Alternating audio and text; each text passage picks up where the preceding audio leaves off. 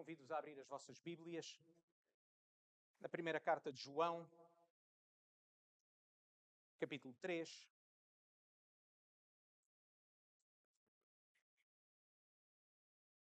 Vamos ler dos versículos 11 do capítulo 3 até ao versículo 6 do capítulo 4. 1 de João 3, 11 até 4, 6. Convido-vos a ficar de pé para lermos este texto bíblico.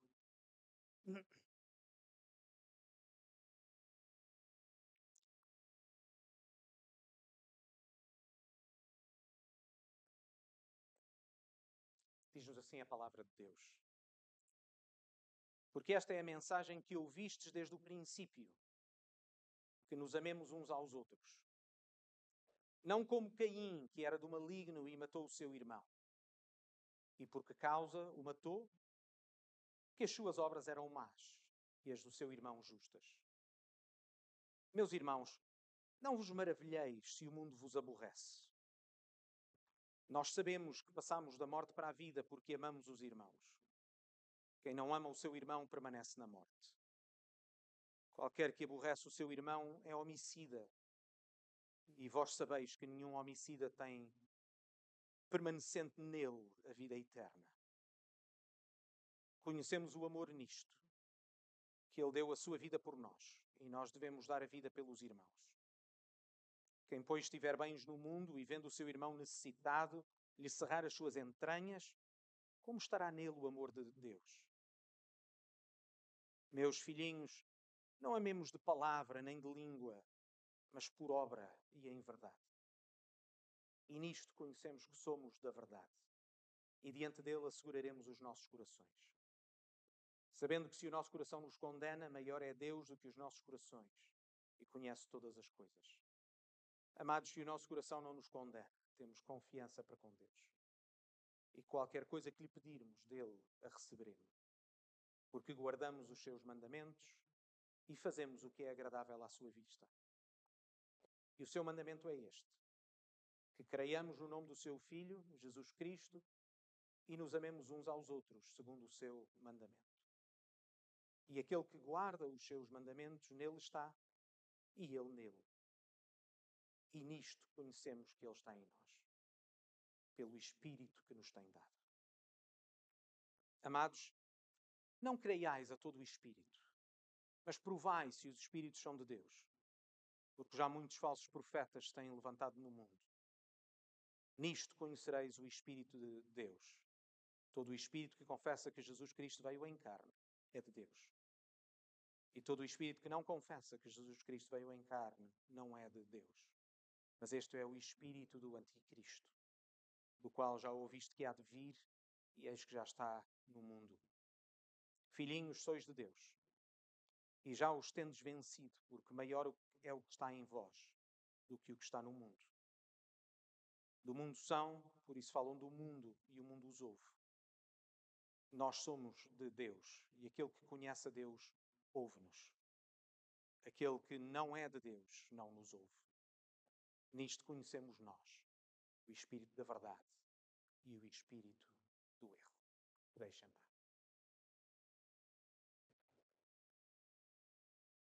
Irmãos, uma, uma série de perguntas que têm estado e nos têm acompanhado durante semanas. O que é a verdade? Como podemos distinguir a verdade da mentira? Como podemos distinguir o verdadeiro de um falso cristão? Meus irmãos, começar por afirmar de forma clara: os cristãos são crentes mas não são crédulos ou ingênuos. O cristão não acredita em tudo o que ouve. Fé não é ingenuidade. E isso é claro nesta carta que o apóstolo João escreve, onde no texto que acabamos de ler, por exemplo, ele exorta, vejam o versículo 1 do capítulo 4. Amados, o que é que João diz?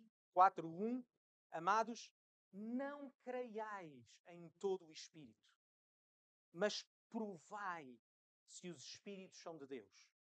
Porque já muitos falsos profetas se têm levantado no mundo.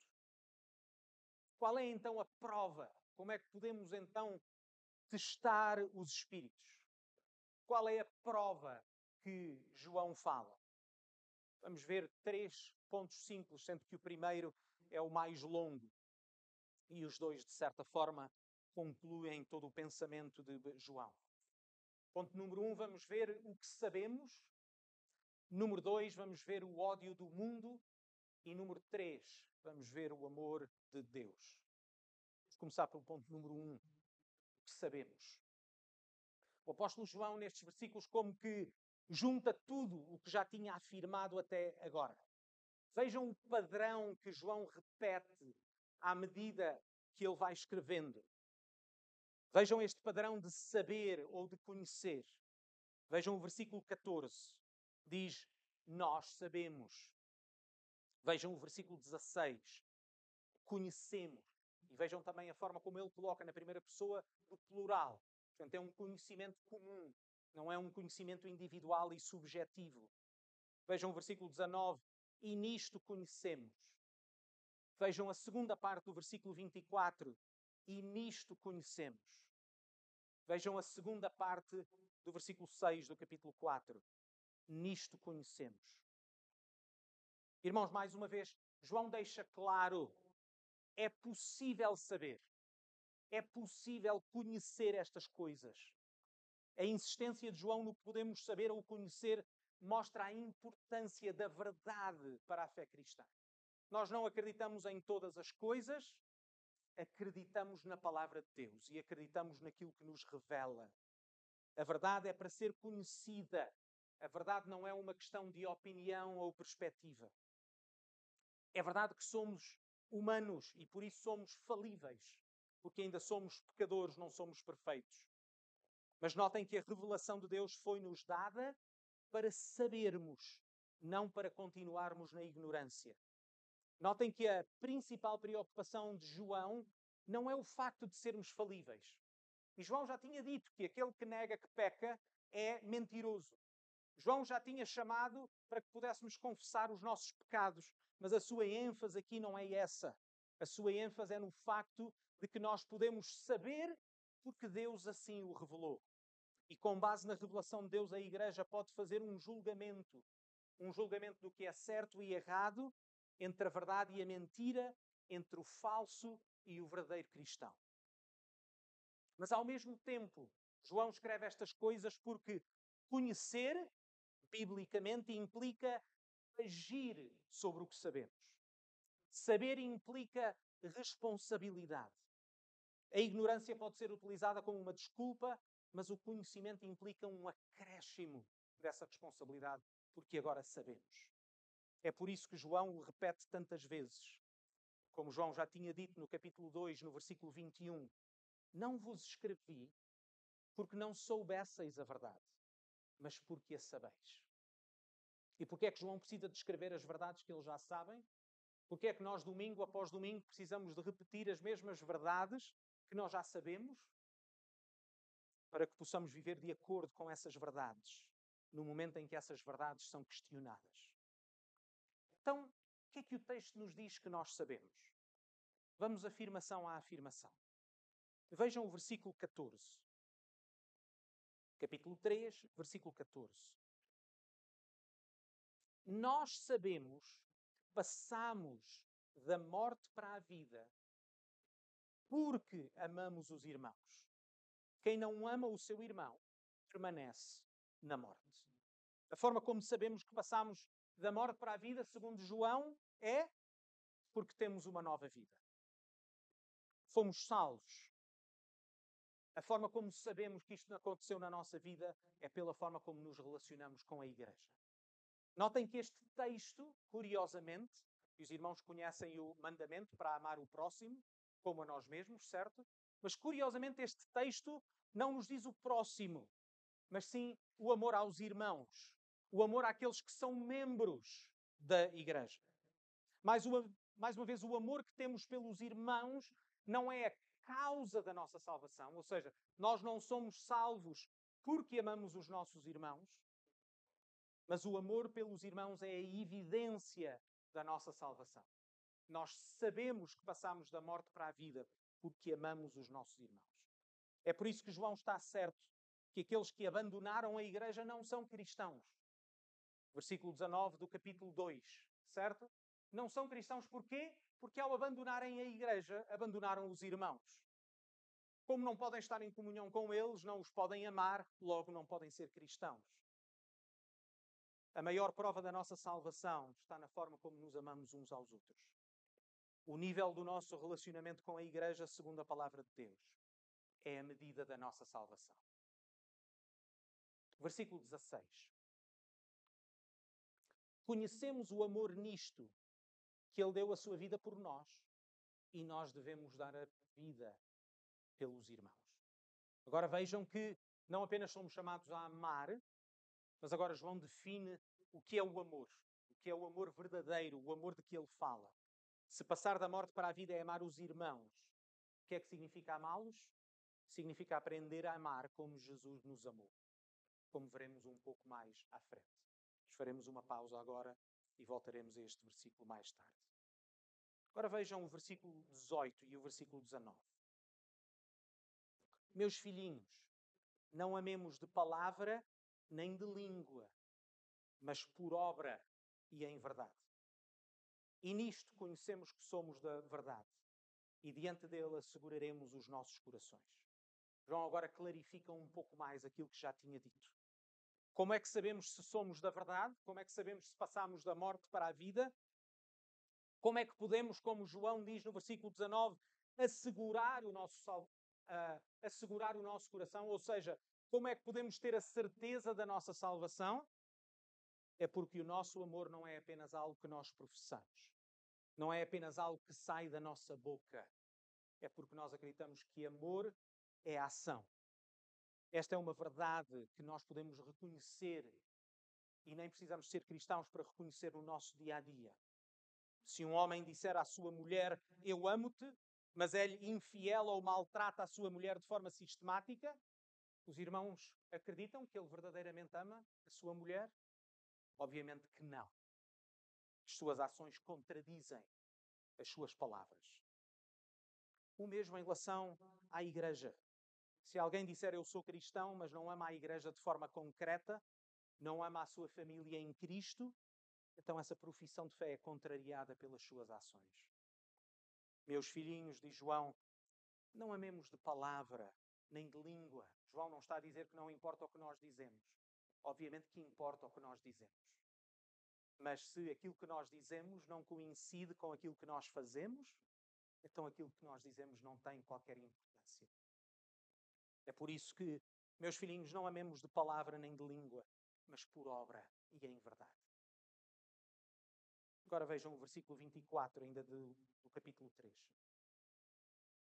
E aquele que guarda os seus mandamentos, nele está e ele nele. E nisto conhecemos que ele está em nós, pelo Espírito que nos tem dado. Este é um versículo facilmente retirado do seu contexto para argumentar que a certeza da nossa salvação é algo subjetivo. É o Espírito que me convence que eu sou salvo. Algo que sentimos. Mas, irmãos, prestem atenção à gramática deste versículo. Como é que o versículo começa? Vejam. E aquele que guarda os seus mandamentos, nele está, e ele nele. E nisto conhecemos que ele está em nós. Como é que conhecemos que ele está em nós? Porque guardamos os seus mandamentos. Porque aquele que guarda os seus mandamentos está nele e ele nele. O Espírito é aquele que nos convence, o mesmo que nos convence da justiça, do pecado, do juízo. É o mesmo Espírito que nos dá o poder para obedecer. E a evidência da nossa salvação é esta obediência. O Espírito é que nos mostra que a nossa obediência é a prova da nossa salvação, é a prova de que Ele está a trabalhar em nós. Não é um sentimento, é na realidade, segundo João, uma ação. É por isso que uh, forma muito conhecida, os cristãos conhecem a passagem de Tiago, certo? Mostra-me a tua fé pelas tuas obras, eu pelas minhas obras mostro-te a minha fé. É exatamente a mesma coisa uh, Por outras palavras, queridos irmãos, num mundo onde o sentimento reina, onde o sentimento passou a ser a medida de todas as coisas, incluindo muitas vezes da nossa fé. João coloca o mundo de pernas para o ar e afirma que a certeza da nossa salvação não é uma experiência mística ou subjetiva, que na realidade, diz-nos o texto, é algo que nós podemos conhecer, nós, não apenas eu. A certeza da nossa salvação passa pela evidência que o Espírito que em nós habita realmente habita. E isso é provado pela nossa obediência. É por isso que João diz: Nisto conhecemos que Ele está em nós, quando o obedecemos. E o Espírito nos mostra isso mesmo pela Sua palavra. Capítulo 4, agora, versículo 2. Nisto conhecereis o Espírito de Deus. Todo o espírito que confessa que Jesus Cristo veio em carne é de Deus. Irmãos, as nossas ações são resultado da nossa fé. Tal como vimos uh, no capítulo 3, versículo 16. A forma como amamos deve ser um reflexo da forma como Deus nos amou. Logo, uma vida de obediência está dependente de sabermos a verdade. Porque se não soubermos quem Jesus é, se não soubermos como Jesus amou, como é que nós podemos ser salvos ou ter fé num Jesus que nós não conhecemos? Como é que nós podemos amar se não soubermos como Jesus amou? Aquilo que nós acreditamos e a forma como vivemos estão juntas. Em particular, aqui João diz que aquilo que acreditamos acerca do Filho de Deus determina se conhecemos ou não conhecemos a verdade. Durante este culto, irmãos, tivemos a oportunidade de professar juntos aquele que é conhecido como Credo dos Apóstolos. Não sabemos o seu autor, seguramente não foram os apóstolos que o escreveram, apesar da lenda assim o rezar, mas é um credo professado por cristãos ao longo dos séculos e que expressa de forma sumária parte do que nós acreditamos, incluindo quem acreditamos que Jesus é. Aquilo que professamos manifesta também se somos de Deus e se temos o seu Espírito. Como? Acreditando na Sua palavra e afirmando a sua palavra. Agora vejam por último o versículo 6. Nós somos de Deus. Aquele que conhece a Deus, ouve-nos. Aquele que não é de Deus, não nos ouve. Nisto conhecemos nós o espírito da verdade e o espírito do erro. Irmãos, de forma muito clara, como já afirmamos, o Espírito Santo é o único tem a capacidade de convencer pessoas. Nós não temos eu não tenho. A nossa responsabilidade enquanto igreja é anunciar a verdade, não é mudar corações, só o Espírito Santo pode fazer.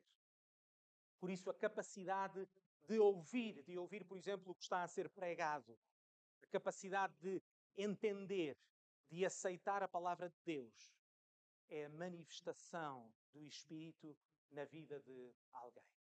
Na verdade, segundo João, essa é a medida, segundo ele diz no capítulo, no versículo 6, pelo qual nós podemos discernir o espírito da verdade e o espírito do erro. Aquele que, por exemplo, falsamente afirma ser cristão, mas que não o é. É aquele que não ouve as palavras que são pregadas e continua no seu pecado, como se tivesse razão. Em suma, nas palavras de John Stott, para que os irmãos percebam que as coisas têm sido pregadas são as coisas que os cristãos têm pregado ao longo dos anos. Diz-nos assim. É uma citação longa, não é comum comigo, mas peço a paciência dos irmãos. João une, João, o apóstolo João une todos os cordéis que desenrolou separadamente nestes três primeiros capítulos da sua epístola. Ninguém pode atrever-se a alegar que permanece em Cristo e Cristo nele, a menos que seja obediente. Permanecer em Cristo não é uma experiência mística que qualquer homem pode alegar que tem. A confissão de Jesus como Filho de Deus que veio em carne e uma vida coerente de santidade e amor são indispensáveis. É nisto, conclui ele, que nós conhecemos que ele permanece em nós, pelo Espírito que nos deu no início da nossa vida cristã. À primeira vista, pode parecer que esta referência ao Espírito Santo em nós introduz um critério subjetivo de segurança incoerente com o que tinha sido dito antes. Mas o Espírito, cuja presença é a prova da permanência de Cristo em nós, manifesta-se objetivamente na nossa vida e na nossa conduta. É Ele que nos anima a confessar Jesus como Cristo vindo em carne, como João imediatamente demonstra. Também é Ele que nos capacita a viver retamente e a amar os irmãos. E assim, se quisermos assegurar os nossos corações, quando eles nos acusam e nos condenam, temos de buscar prova da obra do Espírito Santo. E, particularmente, se Ele nos tem dado a capacidade de crer em Cristo, capacidade de obedecer os mandamentos de Deus e a amar os irmãos. Pois a condição para a permanência é a obediência, e a prova da permanência é a dádiva do Espírito. Por isso, irmãos, capítulo 4, versículo 1, como, como testamos os Espíritos, que a palavra de Deus revela aquilo que sabemos, como João diz, aquilo que conhecemos pelo que acabamos de ler. O teste de um verdadeiro cristão é feito pela verdade afirmada e pela conduta de vida. O que acreditamos e a forma como vivemos. Fé e obras, como duas faces da mesma moeda. É essa a razão que qualquer pessoa que deseje ser membro desta igreja deve assinar dois documentos: uma confissão de fé e a aliança de membresia da nossa igreja. Na confissão de fé estão descritas de forma sumária, portanto não exaustiva, não estão escritas escritos todos os ensinos que a Bíblia afirma, mas está escrito um sumário das coisas mais importantes que nós acreditamos e que nos unem enquanto igreja.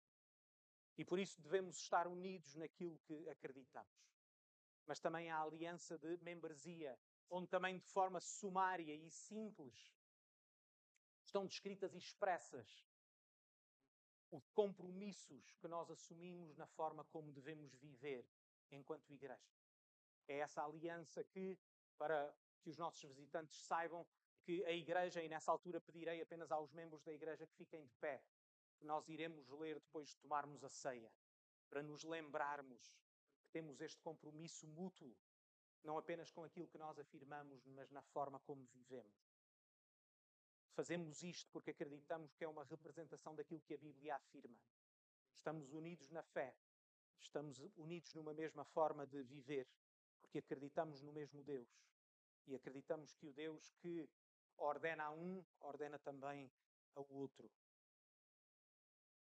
Mas, irmãos, e esta é a parte difícil para nós, se o cristianismo é verdadeiro, se a palavra de Deus é a palavra da vida, que é que historicamente os, os cristãos têm sido tão perseguidos? Porque é que a mensagem do Evangelho é tão rejeitada? Porque é que o mundo, de formas mais ou menos explícita, odeia a igreja e a sua mensagem? Ainda mais, porque é que João, no versículo 13 do capítulo 2, 3, diz: Meus irmãos, não vos maravilheis se o mundo vos odeia. Leva-nos ao segundo ponto, que é o ódio do mundo. Vejam também versículo, os versículos 5 e 6 do capítulo 4. Diz-nos assim: Do mundo são, por isso falam do mundo e o mundo os ouve. Nós somos de Deus. Aquele que conhece a Deus, ouve-nos. Aquele que não é de Deus, não nos ouve. Nisto conhecemos nós o espírito da verdade e o espírito do erro. Irmãos, sabemos nós, porque a palavra nos revela que desde Adão e Eva que as pessoas vivem em permanente rebelião contra Deus. E o pecado tem este efeito: o pecado afasta as pessoas de Deus. Mas mesmo no, no seu pecado, mesmo em rebelião contra Deus, as pessoas querem ser aceites. É um sentimento natural no ser humano. É por isso que as pessoas sentem-se ameaçadas e ofendidas na medida em que querem continuar a viver a sua vida sem prestar contas a Deus. A mensagem cristã é como uma luz no meio da escuridão. O Evangelho expõe o pecado humano, chama as pessoas ao arrependimento e oferece salvação através da pessoa do Senhor Jesus. A mensagem cristã confronta as pessoas com o seu pecado e condenação perante Deus. E depois chama as pessoas e requer arrependimento, ou seja, requer que abandonem o seu pecado para que obedeçam a Deus. Mas a verdade é que, em termos gerais, as pessoas amam o seu pecado. O mundo deseja a aprovação. As trevas odeiam a luz.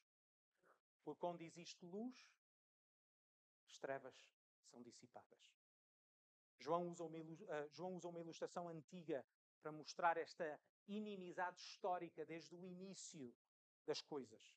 Vejam o versículo 12, a ilustração que nós lemos no meio uh, deste, deste culto. Quando João cita e diz em, em 1 João 3,12: Não como Caim, ou seja, somos chamados a amar, não como Caim, que era do maligno e matou a seu irmão. E por que causa o matou? Porque as suas obras eram más e as do seu irmão justas. E depois, obviamente, passa a explicar que não amar significa matar. De que o mandamento de não matarás não é apenas tirar a vida objetivamente a alguém, mas é não dar o amor de que é devido e que Deus nos chama a amar. No texto que nós lemos em Gênesis 4, dois irmãos, Caim e Abel, apresentam sacrifícios a Deus. Mas vemos que Deus apenas aceita o sacrifício de um deles, o sacrifício de Abel. Mas notem, porque isto é muito importante, notem que não foi uma ação aleatória de, de Deus. Quando Caim ficou irado porque a sua oferta não foi aceita, Deus fala com ele e diz-lhe assim, versículos 6 e 7 de Gênesis 4: E o Senhor disse a Caim: Por que tiraste? E porque descaiu o teu semblante? Se fizeres bem, não haverá aceitação para ti? É claro no texto, irmãos, embora nós não saibamos os detalhes, que a oferta de Caim não foi aceite, que ele estava em pecado, que ele estava em rebelião contra Deus e por isso Deus não podia aceitar a sua oferta. Ele queria viver a sua vida à sua maneira e esperar que Deus aceitasse a sua forma de viver, em vez de se submeter a Deus. É isso que o apóstolo João diz aqui. Quando pergunta: E por que causa o matou? Porque as suas obras eram más e as do seu irmão justas. De forma muito interessante, neste caso, não diz que tinha a teologia errada, porque não professava as coisas certas. Coloca de forma muito prática: as suas obras eram más, enquanto as do seu irmão justas. Irmãos, esta inimizade permanece porque Deus continua a ser Deus. E a Igreja tem de continuar a afirmar a verdade do Evangelho. Tem que continuar a chamar ao pecado pecado. Porque sem chamar ao pecado pecado, não existe esperança de salvação. Ninguém correrá para Jesus para que o salve, sem primeiro reconhecer que é pecador e que está condenado perante Deus. Ninguém buscará reconciliação com Deus sem primeiro saber que está em contra Deus. Mais uma vez vejam o versículo 5 e 6 do capítulo 4. Do mundo são, por isso falam do mundo e o mundo os ouve. Nós somos de Deus. Aquele que conhece a Deus ouve-nos. Aquele que não é de Deus não nos ouve. Nisto conhecemos nós o espírito da verdade e o espírito do erro. As Escrituras contam-nos também alguns episódios da vida de um homem chamado Daniel, um israelita que vivia exilado na Babilónia no século VI antes de Cristo. E no meio do seu sucesso, no meio da alta posição que ele ocupava, mais uma vez, a inveja que os outros tinham de si levou a que muitos procurassem alguma coisa para o poderem acusar. Mas no capítulo 6 do livro de Daniel, nós lemos estas palavras. Daniel 6, 4 e 5. Então os príncipes e os presidentes procuravam achar ocasião contra Daniel a respeito do reino, mas não podiam achar ocasião ou culpa alguma, porque ele era fiel e não se achava nele nenhum vício, nem culpa. E agora vejam o que estes homens maus decidem fazer. Então estes homens disseram: Nunca acharemos ocasião alguma contra este Daniel, se não a procurarmos contra ele na lei do seu Deus. É exatamente isto que o mundo continua a fazer. A acusar-nos porque obedecemos a Deus. Meus, meus irmãos, como João diz, não devemos ficar surpresos quando o mundo nos odeia, quando as pessoas rejeitam a mensagem do Evangelho. Não devemos ficar surpreendidos que o mundo não entenda ou nos condene por aquilo que nós acreditamos. Meus irmãos, aquilo que nós devemos buscar, procurarmos ser fiéis a Deus, fiéis à verdade do Evangelho. Meus queridos irmãos, que o ódio que o mundo possa ter por nós seja resultado do nosso amor e fidelidade a Deus. Seja resultado do amor que temos uns pelos outros, da forma como cuidamos uns dos outros, da forma como somos fiéis uns aos outros, da forma como vivemos unidos. Porque se assim for, irmãos, no meio da perseguição, dificuldade e acusação, poderemos dormir descansados. O que nos leva ao terceiro e último ponto, que é o amor de, de Deus. Vejam o versículo 11 do capítulo 3. Porque esta é a mensagem que ouvistes desde o princípio, que nos amemos uns aos outros. Agora vejam os versículos 16 a 18. Conhecemos o amor nisto, que Ele deu a vida por nós, e nós devemos dar a vida pelos irmãos. Quem, pois, estiver bens do mundo e vendo o seu irmão necessitado lhe cerrar o seu coração, como estará nele o amor de Deus? Meus filhinhos, não amemos de palavra nem de língua, mas por obra e em verdade. E agora vejam ainda o versículo 23. E o seu mandamento é este: que creiamos no nome do seu Filho Jesus Cristo e nos amemos uns aos outros, segundo o seu mandamento. Esta é a insistência do apóstolo João que os cristãos permaneçam firmes na fé e no amor. Estes dois são inseparáveis. Diz João: Esta é a mensagem que ouviste desde o princípio. Versículo 11. Nada mudou, irmãos. É o mesmo conosco. Continuamos a uma só voz, juntos com o apóstolo João, juntos com os cristãos de todos os séculos, a afirmar o mesmo Evangelho, o mesmo Senhor Jesus, a mesma salvação a mesma esperança. O que é o amor? Deus é amor. Como é que o amor pode ser medido? Como é que podemos conhecer o amor? Versículo 16: Conhecemos o amor nisto, que Ele deu a sua vida por nós. Como é que nós somos chamados a amar? Versículo 16: Conhecemos o amor nisto, que Ele deu a sua vida por nós e nós devemos dar a vida pelos irmãos. Amar é algo muito prático. Amar é amar como Jesus amou. É darmos a vida pelos nossos irmãos. Da mesma forma como Jesus deu a vida pela sua igreja, assim também nós devemos dar a vida pela nossa igreja. Este amor é manifesto das formas mais simples. Vejam o versículo 17. Irmãos, não é complicado. Quem, pois, estiver bens no mundo e vendo o seu irmão necessitado lhe cerrar o seu coração, como estará nele o amor de Deus? é tão simples como a demonstração de amor em coisas simples.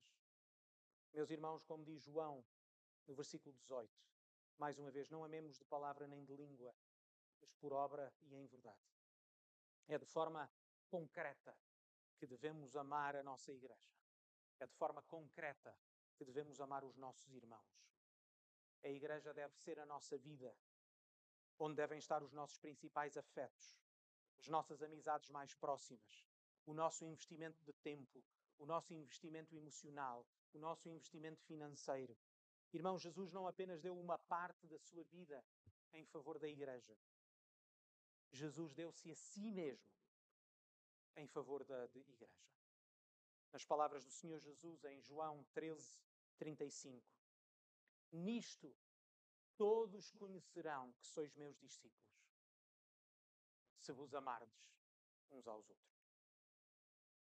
Agora que estamos prestes a tomar a ceia juntos, a ceia do Senhor, este memorial que nos lembra da morte do Senhor Jesus no nosso lugar, como representação maior do amor de Deus por nós.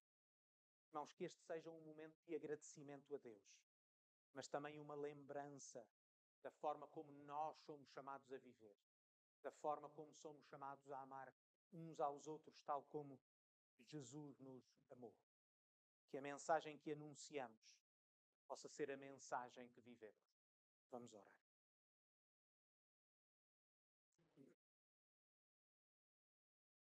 Pai do céu, nós mais uma vez agradecemos a tua palavra. Agradecemos porque ela é verdade. Agradecemos porque por ela nós podemos saber. E aquilo que pedimos é que nos ajudes a conhecer-te cada vez melhor. E que esse conhecimento seja manifestado nesta igreja, na forma como vivemos unidos, na forma como nos amamos uns aos outros. Oramos e pedimos estas coisas no nome do Senhor Jesus. Amém.